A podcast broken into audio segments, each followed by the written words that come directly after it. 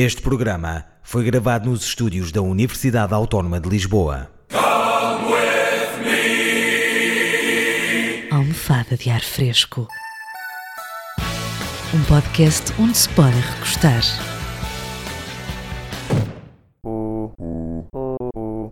Tem dado muito que falar. eh, O pontapeamento, os puxões de cabelos, os beliscões que os elementos dos Dama, uma espécie de excesso 2.0 com metade dos elementos e também metade da escolaridade, fizeram à língua portuguesa, causando muita barafunda e alguma revolta, porque sabemos todos que os portugueses respeitam muito a sua língua materna e nunca usam expressões em inglês a meio das frases, claro que não, e, e- levam sempre a escrita mais a sério que o Saramago, que nem vírgulas usava, onde é que já se viu? Por isso, toda esta revolta é normal, enfim, trata-se de um caso de ofensa ao nosso património histórico, ah, daí que tenha dado tanto que falar. Ah, como? Ah, ainda não perceberam?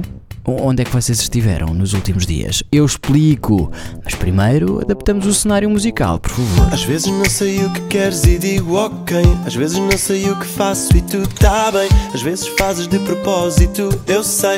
Uma vez não são vezes e eu não digo a ninguém. Às vezes. E às vezes nem tudo corre bem e até as crianças do primeiro ciclo conseguem detectar erros ortográficos. Eh, Enfim, o que sucedeu foi que uma fã dos Dama encontrou um erro ortográfico na página oficial do Twitter da banda e decidiu dar o alerta. Isto porque em vez de tasse, o que só por si já é um uso eh, próprio eh, da língua de Camões, com um hífen no meio, a banda eh, decidiu escrever tasse, tudo junto, e veio mesmo a teimar com a rapariga que era assim que estava bem escrito, justificando que era o subjuntivo do verbo.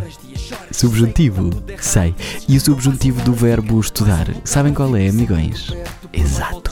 A situação foi alvo de diversas partilhas e comentários e muitas graçolas eh, por essas redes sociais fora e após a polémica e após perceberem que de facto estavam errados, os elementos da banda vieram pedir desculpa e depois disto prometeram já que após a balada do desajeitado estão já a preparar a balada do analfabeto e ainda a balada para quem chumbou no quarto ano pelo menos duas vezes, que serão certamente grandes sucessos. Para analisar esta situação, montou-se logo uma orquestra nos comentários bem afinada. Olga e Jay trouxe as sandálias e o fogo não demorou a lavrar. Já os estagiários deste jornal volta e meia e apedrejam o coitado do Camões também. Ao que Filipa Ferreira respondeu, tentou dar uma de muito culta aqui e também mencionou que conhecia o Camões. Se conhecesse minimamente o Camões, percebia que a escrita desse autor já sofreu tantas alterações gramaticais que não tem nexo nenhum o seu comentário. Além disso, no seu perfil,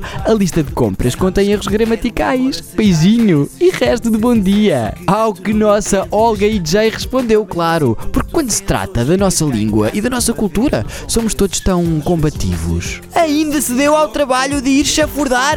Quando é que mencionei que conheço Camões? O que quis dizer é que este jornal normalmente comete várias falhas de português. Utilizei Camões metaforicamente. Quem quis perceber, percebeu. E já agora, o que eu escrevo no meu perfil não é da sua conta. Calma, calma, calma, calma. Os ânimos exaltaram-se, claro, é de facto um tema que leva a isso, e que é mesmo, mesmo preponderante. Miguel Marques ah, preferiu relativizar. Se fossem cavar terra para o Alentejo, faziam melhor figura. Ao que Tiago Miguel, que também está atento a estas coisas da cultura, respondeu: São os putos cagõezitos e cantar não cantam nada. Johnny Chaves usou o humor e, ah, como vocês sabem, é sempre essa a saída que eu prefiro. Reparem, eu até os defendia, mas não dá, não dá, não dá. Ok, às vezes não sei o que faço e tu tá bem. Às vezes fazes de propósito, eu sei. Uma vez não são vezes e eu não digo a ninguém. Continuo a levar-vos por este apertado trilho da atualidade online.